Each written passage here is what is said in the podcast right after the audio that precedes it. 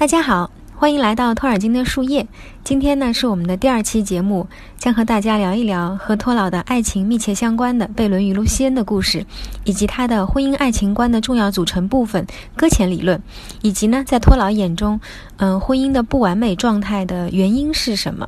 那么在第一期节目播出之后呢，我们得到了很多朋友的支持和各种各样的反馈。那么在反馈方面，相对比较集中的一个问题就是问我们会不会在其他的平台上线这个节目？答案是一定的，只是因为我们现在刚刚才开始，很多事情呢都还在摸索，还做得不熟练。我们希望再多做几期节目，更熟了以后。然后再在其他的平台投放。那么那些像网易云啊、蜻蜓 FM 啊、荔枝啊，包括苹果自带的播客呀，都会考虑的。在此呢，真的是衷心的感谢大家。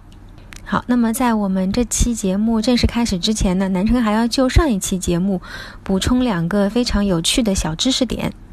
补充一个关于上次提到的尼格尔的树叶的一个小的一个知识点啊，niggle 这个词，它其实从呃牛津词典上解释，就是说把时间和精力花在一些并不那么重要的小细节上。其实这个这个词本身就已经影射了整个故事的内容。同样，它的一个词源是十七世纪的。呃，来自斯堪的纳维亚，也就是北欧那边，呃，指的就是做了很多没有效果的事，所以这样一个词就已经把整个故事已经概括概括出来了。所以托尔金在选择的呃一些命名的时候，都会花很多的心思去做。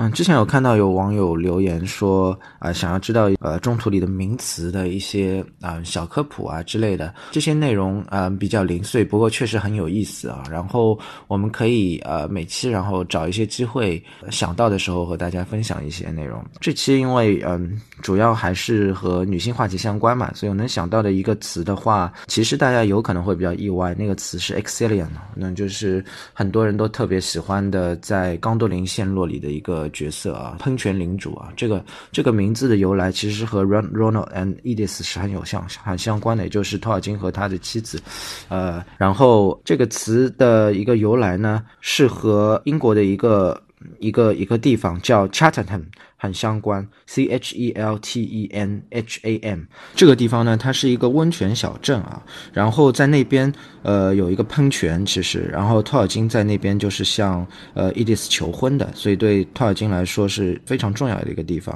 所以他就把那边的喷泉命名为叫 Renan and Exilian，也就是呃 Ronald and Edith。当然啊，Edith 这边的 Exilian 和后面 Exilian 的拼法还是有一点点小区别，但 Exilian 它就就是从这个 excellent 这边来的啊，excellent 是 e c t h e l i n，和后面的 excellent 是是基本上是它的一个变体形式。然后这个语言呢是托尔金一九一几年的时候想象的那个一个精灵的语言啊，它是叫 Normish，也就是 Norm 的一个语言。Norm 呢是嗯怎么样一个种族？Norm 就是后面的 Nordor，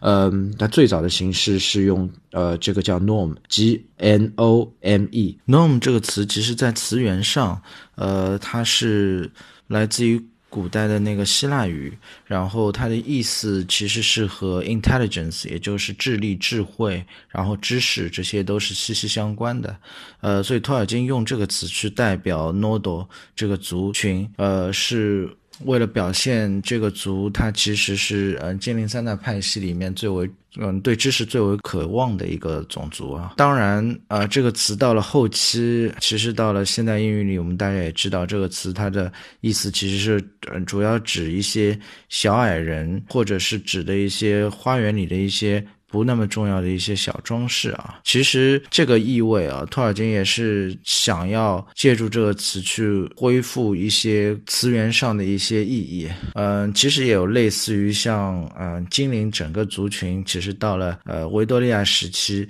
就变成了像《仲夏夜之梦》里面的那些小妖精啊，嗯，变得不那么重要。它好多的。呃，托尔金好多的一些观点也好啊，做法也好，都是恢复一些词语古代的一些荣耀。应该说这个问题，其实我们后面到呃语言和文学这一部分的一个类同点里面会会讲到一些内容，那个也会和托尔金的另一个相对来说和他自己经历有些相似的文章《Smithwood Major》会有有有些关系。这个我们在呃目前就先暂时不展开了。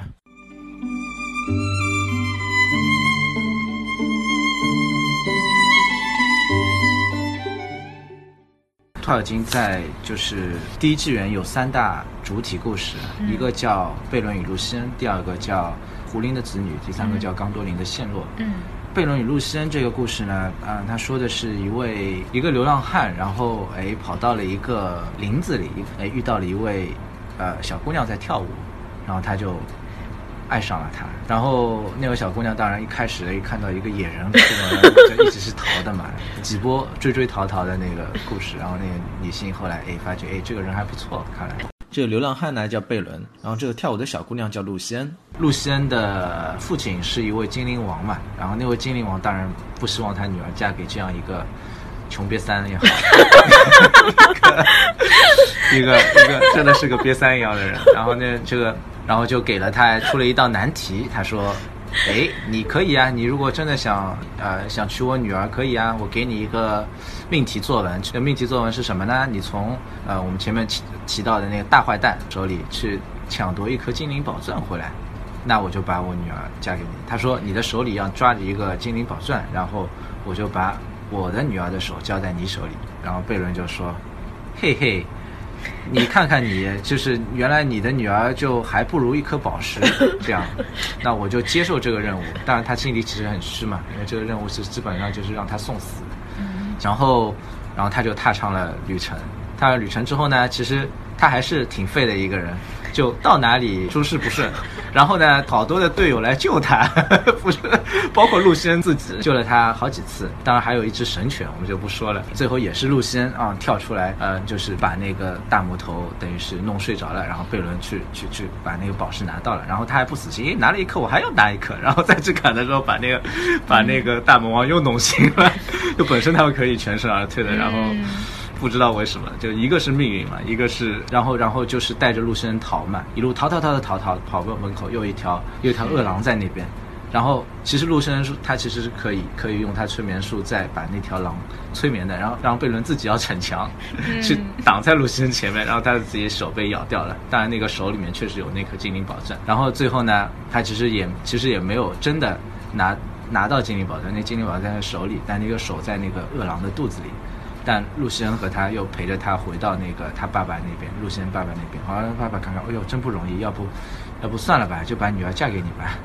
就是这样的一个故事。就是全程陆生在，陆生还有他一些别的队友在救他，然后当中有好几个队友都死了，包括那条狗狗最终也就是看也过世了。看他心诚不诚。对，我感觉就是看他心诚不诚。然后最后呢，前面说到那条狼，然后肚子里不是有他那个精灵宝钻，那个精灵宝钻把他弄得呃弄得很痛，然后那条狼就疯狂的逃。逃来逃去，逃来逃去，哎，最后就莫名其妙又逃到哪个森林里了。然后被人讲机会来了，他和他的，呃，老丈人什么，还有那条狗狗一起去去杀这条狼。然后最后他反正也是逞强，最后被那条狼弄了一下，然后又不行了。最后还是那条狗狗把那条狼解决掉了。就就整个故事就在说他多么的 会逞强，然后然后多么的无用，应该说。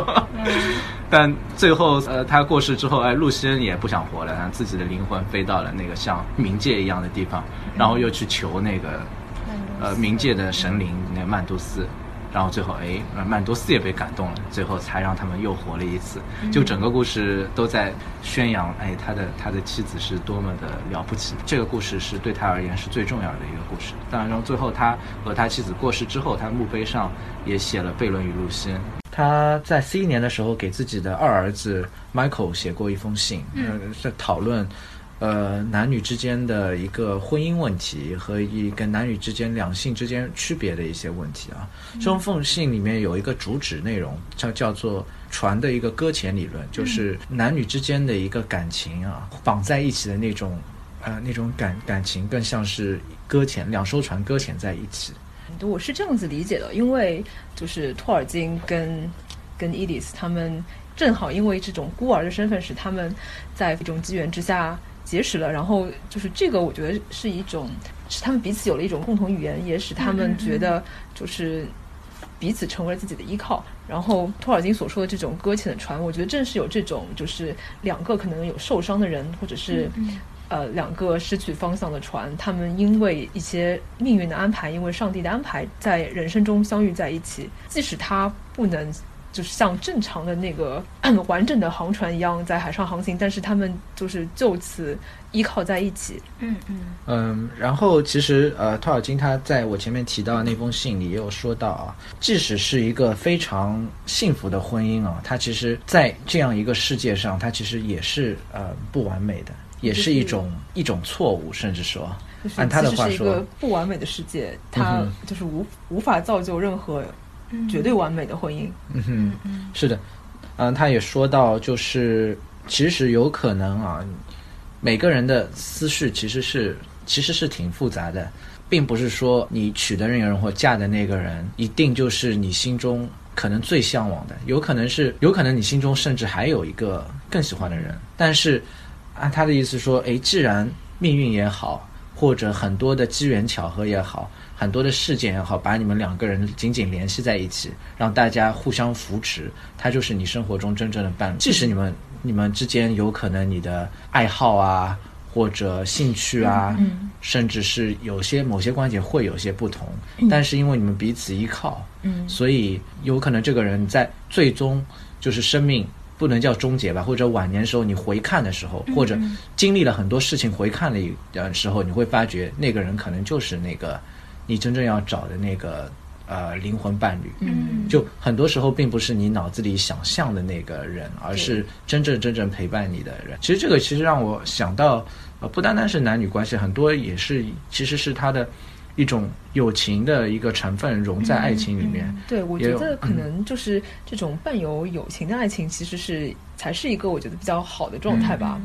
托老他其实很多地方是有一些那个天主教思想在里面的，他想说很多旨意啊，或者不知道旨意命运安排，其实是我们人类的一个狭小的一个眼界，并不能够看到的一个远方。很多东西有可能按他的话，可能是世界按上帝的安排，我觉得可能是就是对。即使你有一个理想中的就是这样的一个对象，理想中想要去追求的这样的一个人，但是其实你你没有看到在冥冥之中这种这个真实的安排在身边的这个人才是一种非常真实的命运，或者说。嗯，天选之子。托老用一种比较辩证的方法，其实也在呃给他儿子说这样一个事情，就是可能陪伴你的那位，并不一定就是你内心里真正最喜欢最喜欢的那个人。但是你通过相处啊，通过互相的一个依靠，或者像露露说的羁绊，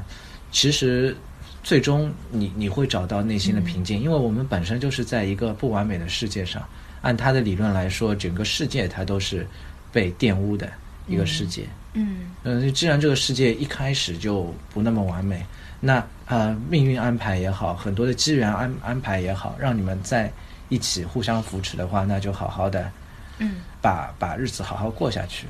然后在这个呃旅程上有个伴，其实是个挺不错的一个。而且我我感觉是有一种，就是追求完美是永远没有止境，没有没没有。终止的一个过程，就是你你想去追求一个完美的人，其实是他不会结束这个过程。但是就是你可能得满足于你已经拥有的这这份虽然有瑕疵但是美好的这个人，对吧？嗯，其实托尔金和伊丽丝，尽管我们前面说了呃非常让人羡慕的贝露的一个故事啊，但是其实呃 Tolkien 和伊丽丝之间还是有很多不一样的地方。嗯，然后。托尔金和伊迪丝之间的一个呃船是搁在哪呢？他俩的这艘船是如何搁上的呢？按托尔金的话说，很大一个原因可能是因为他和伊迪丝都是孤儿，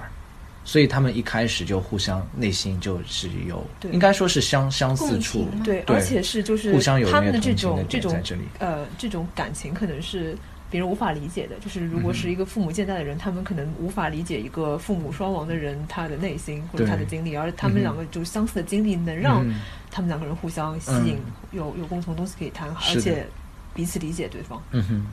但是其实他和伊迪丝之间还是有很多不一样的地方，这就说到我们后面一个内容，就说到呃托尔金的一个婚姻观啊，他其实是对于前面说到的一个不完美性的一个解释。我们举两个两个例子来做对比吧，一个是嗯他自己的事情，然后还有一个是诶可能在神话里演绎的一个事情。我先说他自己的一个呃事情啊，因为托尔金其实其实经常。和 C.S. 刘易斯还有其他的一些学者，经常会在外面就是交流讨论。他们有一个社团叫做呃极光片语啊，叫叫 Inklings。然后呃这样是社团经常去讨论一些文学啊、一些艺术啊。然后呢，对，其实对伊迪丝其实影响挺大的。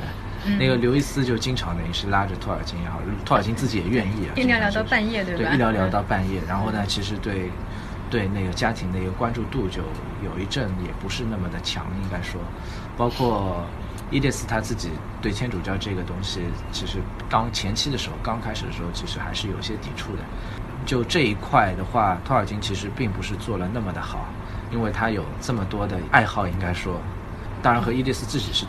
之间的关系是最重要的，但他他他有好多东西给他分了心，应该说。和和男性之间的各种各样的话题讨论啊之类的，没有办法全身心投入家庭。但是我觉得这个这个其实也很正常，因为现在所有人都不可能把所有的精力放在家庭上，必然会有其他的兴趣或者事业。嗯，在那个年代，可能是他的这个学术氛围或者学术圈子里面是男性占主导地位的，所以。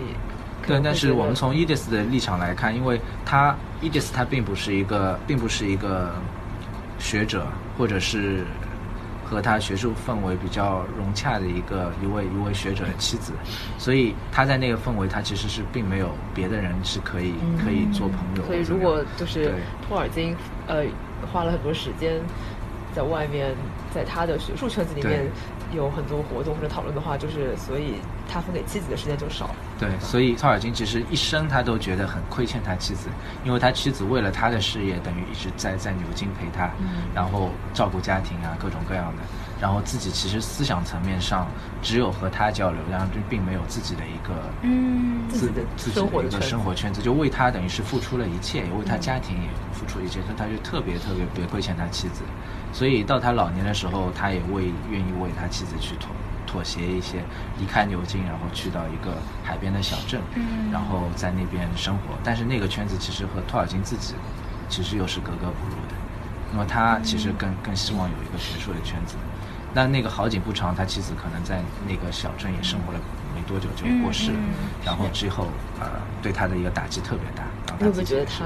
他们去这个海边的小镇生活，其实有一点是跟他最初写给妻子的那个情诗是有一点关系的？是是有关系的。他对自然的爱好，还有他妻子对自然爱好，其实和他他们两个小时候生活的地方都有关系。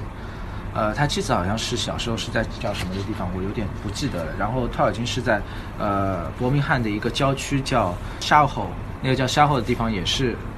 非常漂亮，一个农农就是田园风光的一个地方。所以说那部分的一些情感和他和他一起生活在那边，还有妻子共同爱好的自然花花草草啊，一些生活的一些自然气息都是息息相关的。就是托尔金其实也是一个矛盾体，应该说，他既喜欢自然的一些东西，但这些自然东西又和牛津的那个学术是完全是，完全是两个两个板块。尽管牛津有很多花园啊或怎么怎么样，但是牛津它整个的一个男性的一个学术气氛，其实是和呃他和他妻子更共同喜好的另一块其实是完全完全割离的，应该说。所以他妻子等于是一生大部分时间都在为他付出。所以他觉得特别特别亏欠他妻子，嗯。包括我们其实可以从贝伦与露西恩的故事里也能够感觉到，其实后来呃露西恩最后选择了人类的命运之后，他其实并不那么的喜欢，只是因为因为贝伦的原因才才是为了他放弃了对放弃了他自己的一个圈子啊也好，他的一个生活环境也好。啊，那么在托尔金他自己创作的神话故事里呢，有一个故事也是关于不那么完美的婚姻。那我们来请南城和文晶来聊聊这个故事。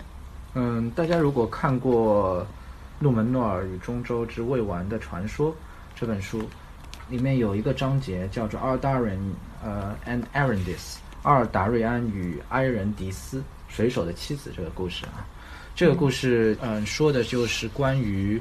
呃两位主人公之间到后期嗯感情有些破裂的一个故事。阿尔达瑞呢，他是 Numenor，就是像亚特兰蒂斯一样的一个呃岛屿上的一个国王，那个时候是一个太子啊。然后这位太子呢，本身是有一个有一个女生，其实是挺喜欢他的。那个那个女生叫 Arendis，奥达人其实内心也是挺喜欢这位女生的，只是说呢，奥达人他有很多的别的一些爱好，嗯，他其实还有一个很大很大的兴趣，那就是航海。然后他经常就一出航就差不多好多好多年才才回来。对，而且就是对于这个 Numenor 他们嗯人来说，因为他们寿命很长，所以就是那些年。他可能并不在意，比如说出海、航海出出去五年、出去十年，他可能就相当于我们正常人类就出去了一年，可能这种感觉吧。对，所以他尽管他对他的那个呃心意之人其实是挺有爱意的，但是由于长期的一个远航啊，嗯到了后期其实其实对那位女性造成了挺大的一个影响。相当于一个异地恋，嗯对吧？对，呃，而且我觉得是就是那个 Eldarion 可能没有，并没有把婚姻是放在最重要的这个位置上，就是嗯。航海这个事业对他来说也是一个很重要的事情，嗯所以就是可能在他的眼里，航海和妻子他们是。就是一直是是在一个天平上面互嗯一直在摆动的，有时候可能航海的这个嗯。对航海的热情要超过他对妻子的热情，但是对于这个 Arendis 来说，他所有的那个爱和热情可能都是放在了嗯 Eldarion 身上，身上，嗯。但是他又不喜欢航海，他不喜欢海洋，他喜欢嗯森林，喜欢树木，所以他的就是他的心其实是在那个 Numenor 的陆地上，就是这块岛屿上面，嗯他不想出去航海，但同时他又非常非常仰慕和喜爱 El Eldarion。嗯哼。所以到了后期，其实这个嗯。故事到后面表达的主旨就是到后期，由于他们互相的一个爱好也好、观念也好的不一样，呃，最后导致这段婚姻其实是挺失败的一个婚姻，嗯也导致最后他们的女儿其实一直是在一个缺乏沟通的一个父母的一个家庭下成长起来的小孩。嗯托尔金这个这个主题也不是唯一的。其实我突然想到，还有一些故事，其实也有也有这这方面的内容。比如说，托尔金在《魔戒》里写到的那个树人 Ant 嗯，和 Antwife，就树人的妻子，诶，他们之间对他们的感觉是理想是不一样的，对他们对理想是生活的不一样的呃向往是不一样的吧？对他们到了最后也是没有办法找到嗯彼此。Ant 他一直在问霍比特人：“哎，你们看看你们当地有没有 Antwife 的踪迹啊？”嗯但是我们后后来通过对呃 Ant 还有对 Antwife 的剖析，会发觉他们的一个理念是完全不一样的，所以注定了很有可能他们是没有办法再找到彼此，注定了他们那个种族最后会消亡，因为 Ant 他是一个树木的守卫者，然后 Antwife 他又是耕呃又是农农田那些呃耕地的一个守守卫者，所以他更爱这种就是农耕社会对充而且是充满生活气息的这种花园式的嗯哼。这种环境。嗯但是如果大家也知道，像农耕其实是和树林其实是其实是有一定的一个矛盾性在这边的，所以大家可以发觉，哎，ant 和 antwife 之间它就存在这样的一个嗯，理念上的、观念上的完全的差异，所以会造成这样的。像前面我们提到的 Eldarin 和 Arendis，其实也是有同样的一个嗯问题，因为他们理念上的一个不一样，对，然后最后导致了这个婚姻其实是没有办法对其实这个 Eldarion 和 Arendis 的这个呃故事和特点呢，其实呃你可以就感觉可以想象到，就是托尔金他他可能在牛津的时候有一份属于自己的事业，然后他对这个嗯、事业对学术都饱含着热情，呃，那个 Edith 就是一个呃，把大把大部分时间都倾注在家庭上面的这样的一个角色，就说他他们这个两个人的角色可能是这个身份会跟我们在这个故事里面看到这两个身份有一点点对应。当然，他们那个呃感情是非常好的，并没有有什么 婚姻的危机。但但他在这个小说里面，在故事里面，就是看到了这样的一种两个人理念上的或者是理想上的差异导致的这种感情的破裂。嗯嗯不过就是我感觉，就是托尔金他的这种呃，他所所所想象的这种男女的那个他们在爱好上的一些侧重，可能还是、是有一点时代的局限性的，对吧？对，就像现代女性好像，呃，很多其实也不一定就是像托尔金他当啊、当年或者那个时代的女性那样，完全就是好像重心全在家庭上。对好多女性其实也有像文静说，哎，文静在看这篇文章的时候，之前我们交流的时候，她她有说，她其实更觉得自己像 a l d a r i 有自己一个很很特别的一个爱好去、去这样追寻啊。呃，其实我觉得男女都是一样的。对对对，嗯就是因为处在当时的社会中，可能女性她会把呃更多的时间倾注在家庭上。当然你，你可以想象，她其实有很多嗯女性也是很有天赋的，比如托尔金的母亲本身，嗯她就是一个才华横溢的人，但是他就并没有一份就属于自己的事业。好，以上呢就是我们本期节目的内容。那么下期节目呢，将是我们托尔金与女性这个专题的最后一期节目了。那么我们会来聊一聊托尔金写给自己儿子的信中的关于婚姻观以及男女两性关系的其他方面，以及呢，在托老的心目中呢，理想的男女关系、理想的婚姻关系是什么样的，并且呢，南辰和文晶将向大家朗诵托尔金当年写给伊丽丝的那一首非常浪漫动听的长诗。感谢大家又一次的收听和陪伴，我们下期见。拜拜